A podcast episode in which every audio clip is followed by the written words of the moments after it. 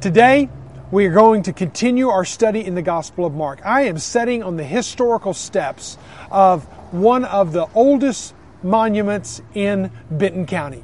It has been recognized and been the courthouse since the 1800s. So it has been a, a, a, a point of reference for many people uh, across Northwest Arkansas.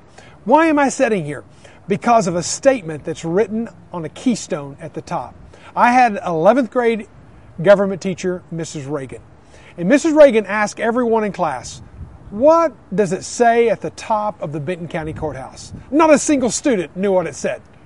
And since that day, she told us, and since that day, it is stuck in my mind. This is what it says if you don't know what it says sovereignty rests with the people. Sovereignty rests with the people. Think about that. What does that mean, sovereignty? Sovereignty, power, control, dominance, sovereignty. My question to that statement does it really? Does sovereignty really rest with the people? I don't know that it does. I think that may be a humanistic statement to say that we are in control, we are large and in charge. Listen, we can't even control a simple virus right now.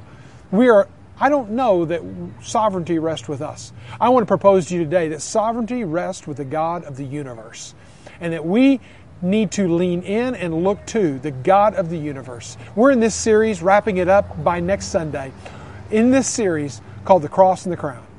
And the crown and the cross, excuse me. And the crown is really what Jesus talks about for the first chapters of the Gospel of Mark. In fact, for 16 different times, in 16 different chapters, over the course of 16 chapters, he talks about the kingdom of God, the kingdom of God, the kingdom of God. Jesus came to establish the kingdom of God.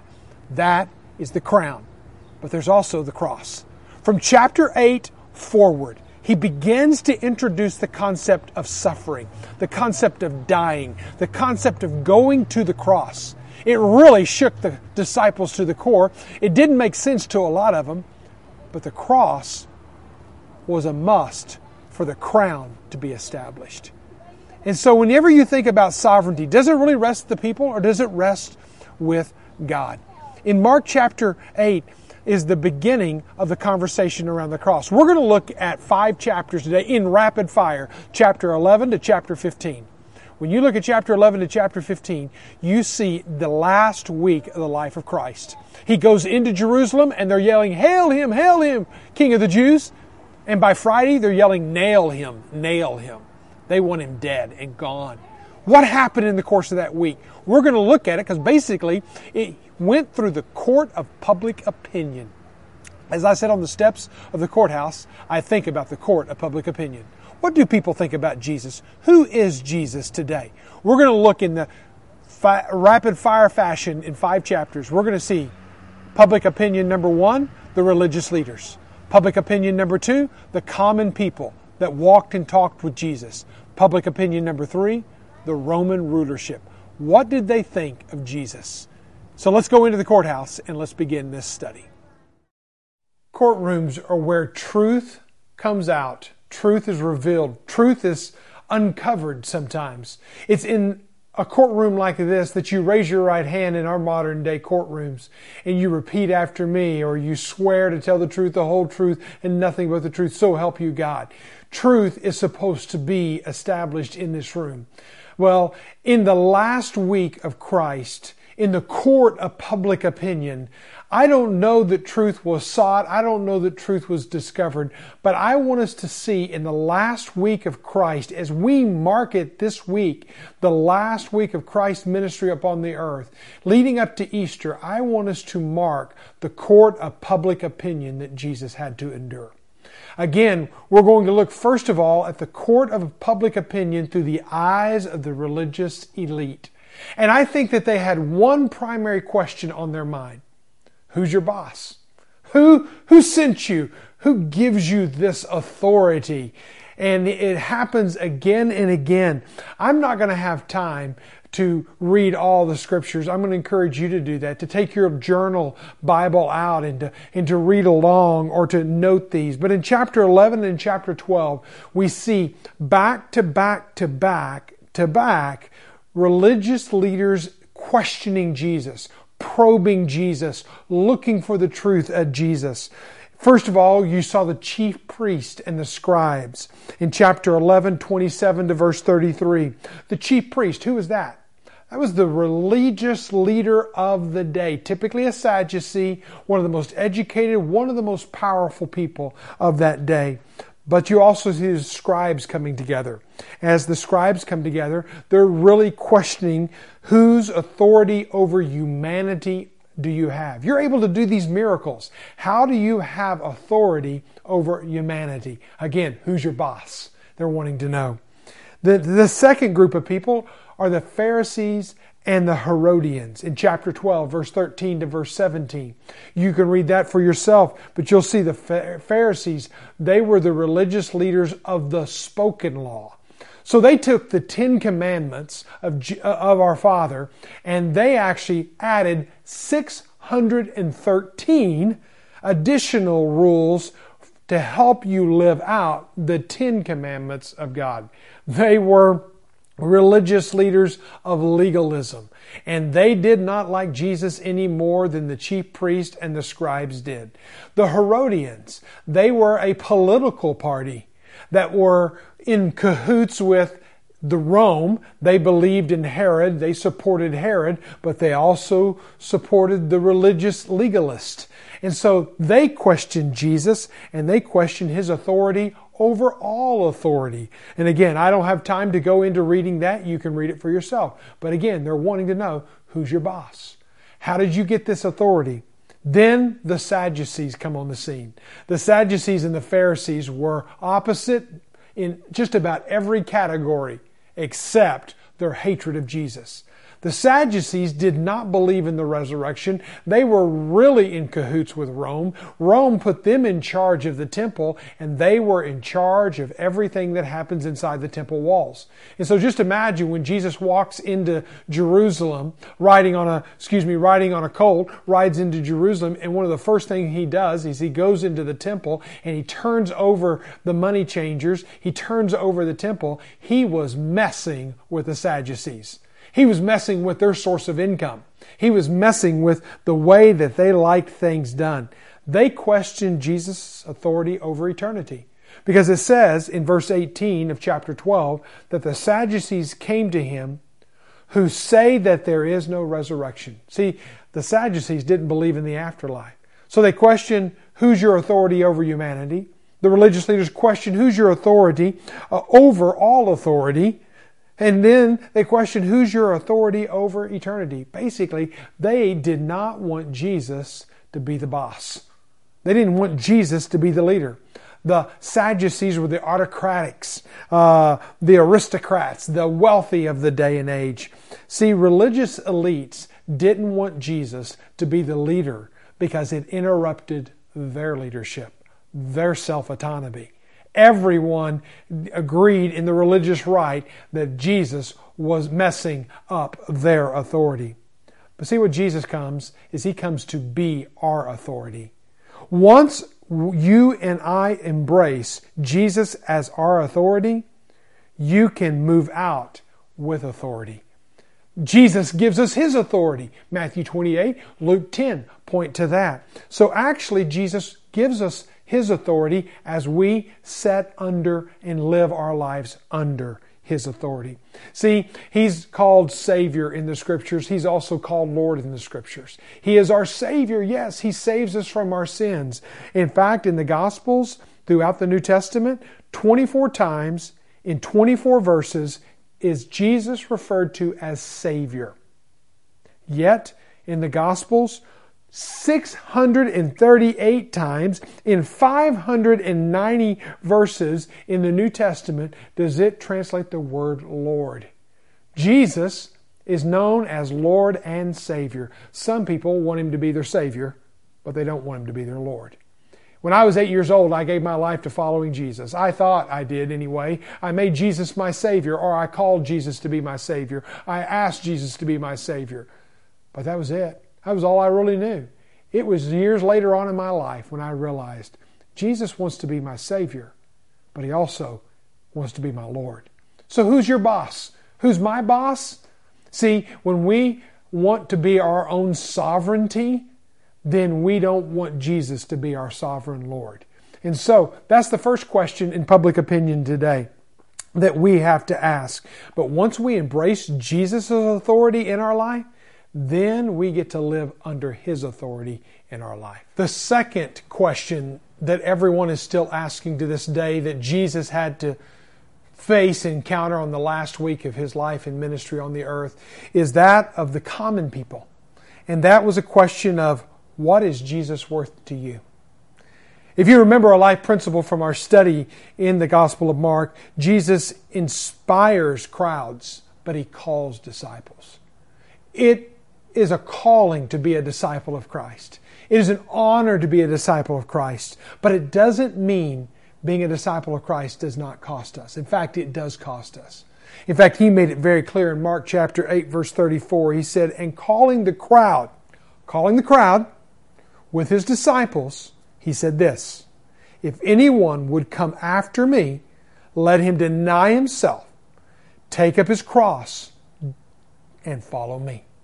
That was a calling and a commitment and a cost involved there. Jesus in Mark 14 is where we transition to now. Mark 14, you find where there is an example of a disciple who really belonged in the crowd but you also see a crowd member who really belonged as a disciple. These two stories are juxtaposed right next to each other. It's a story of a woman from Bethany. We don't even know her name. And then Judas Iscariot. We know his name. His name lives on in infamy.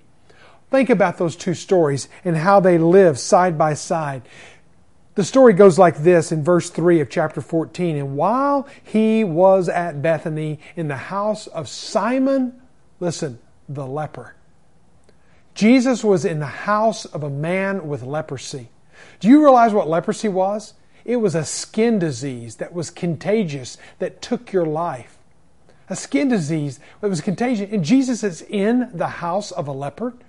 Listen, let me say, pause in my message here just a moment and just say thank you to our healthcare workers right now who are putting themselves in the line of a contagious, deadly disease for our good. That I want to say to our healthcare workers today that you are living the life of Jesus. And if you know a healthcare worker and you're not praying for them, shame on you. In fact, right now, you ought to put their name in the comments section. You, we ought to pray for them by name. And so you do that, tag them in it, and tell them they're living the life of Jesus, and Grace Point Church is praying for them. That's just a part of the message because he's at the house of Simon the leper, and there's this unnamed woman from Bethany who comes and gives this tremendous offering to Jesus of an alabaster jar filled with expensive, costly perfumes. And, and as she offers up this, it says in verse 3 and 4, as he was reclining at the table, a woman came with an alabaster jar ointment of pure nard, very costly, and she broke the flask and poured it over his head. As an offering, she gives this incredibly expensive gift. It has been estimated that the value of her gift was 300 denarii. Now, what is that? Basically a denarii was a day's wage. So 300 denarii was 300 days' wages, nearly a year. I was in Thessaloniki in the archaeological museum recently, and they actually showed us alabaster jars. And those alabaster jars, they said, were heritage gifts that they would pass down from generation. So not only was it expensive perfume, but it was broken open for our Savior. She was given a costly gift of worship. Right after the story of this unnamed woman from Bethany offering this gift, offering her gift to Jesus, there's the story of Judas. And he's not offering his gift, he is taking from Jesus. What is Jesus worth to you? She, that Bethany woman, she offered her gift to Jesus. Judas took from Jesus. There are givers and there are takers in this world. And when you look at Judas, he was a taker. In chapter 14, verse 10 and 11, it says this And when Judas Iscariot was, was one of the twelve, he went to the chief priest in, in order to betray him to them. And when they heard it, they were glad and they promised to give him money. Literally, they promised to give, it says in Matthew, 30 pieces of silver, valued at 120 denarii. Here's a woman, unnamed, unknown, giving a gift of 300 denarii. 300 days' wages. Here is Judas taken from the scalp of Jesus 120 denarii. You see the difference in the two, the why they're juxtaposed next to each other? Is worship is giving, not taking. Worship is offering, not insisting. And so many people today, when they come to the topic of Jesus, they say, What's in it for me? When what we need to be saying is, What can I give to my Savior? The woman brought to Jesus what she felt Jesus was worth. Judas took from Jesus what he expected of Jesus. So there's a difference in the positioning here. What is Jesus worth to you? In the public opinion's eye, it's as vast as there are people out there. What is Jesus to you? So, the third and final question that we see in these five chapters is Who is the audience of my life? Who am I living my life for the applause of? We have looked at the religious leaders asking, Who is your authority? Who's your boss? And do we really want Jesus to be our boss? That's a question we all have to ask ourselves. He's going to be our Savior. He's going to be our, also our Lord. It's both and. It's not either or. But also, we saw that the common people were asking the question, what is Jesus worth?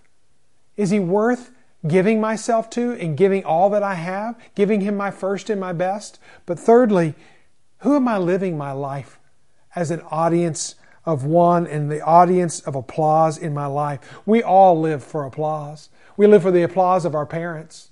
We live for the applause of uh, maybe it's our peers, and we'll even sacrifice our moral code of conduct just to gain more friends. We live for the applause of our boss, our supervisor, our coach, our teacher. We're all living for the applause of someone. Who are you living for the applause in your life? Is it Jesus? Because whenever you come to the third example, you come to the Roman leader of Pontius Pilate, who was the judge, if you will, sitting maybe not in a bench like this, but sitting at his own bench. And who is the accuser, the chief priest, setting across, and who's on the witness stand, giving an account for their life? But Jesus. When you think about this scene in chapter 15, you see in verse 2 through 5, you see where the questioning of Jesus is put out there. And I tell you what, Jesus, remember, he inspires the crowd. He inspired Pontius Pilate. It says in verse 5 that Jesus' words amazed Pilate. But did it change him? Did it, did it, did it convince him to live for him? No, this is a verse you may skip over, and please don't do that. Whenever you go to verse 15, you find the true north of Pilate's life, the true anchor that he's going to anchor his life off, the real decision that he's going to live his life for, the audience that he's going to live for. This is what it says in verse 15. So Pilate, wishing to satisfy the crowd, the witnesses, He's, he's, he's wanting to satisfy the crowd out there. That's how he made his decision. And that's when he turns Jesus over to be crucified. These same three questions that Jesus was faced in the last week of his ministry on the earth, you and I must ask them of ourselves. Who is your boss? Who has the final say in your life? Jesus is Lord of all, or He is not Lord at all? Is He your Savior? And is He your Lord? What is Jesus worth to you? Are you going to Jesus with empty hands saying, God, give me, I want my fish and chips, I want my miracle, I want that? Or do you go with a full heart ready to give of yourself because Jesus has already given himself to you? Are you offering your first and your best? What's Jesus worth to you? The third question that Pilate had to answer, we have to answer ourselves. Whose applause are we listening for? Whose applause are we wanting to hear? Who are we living to please? The crowds? Are we living to please our Lord and Savior Jesus Christ?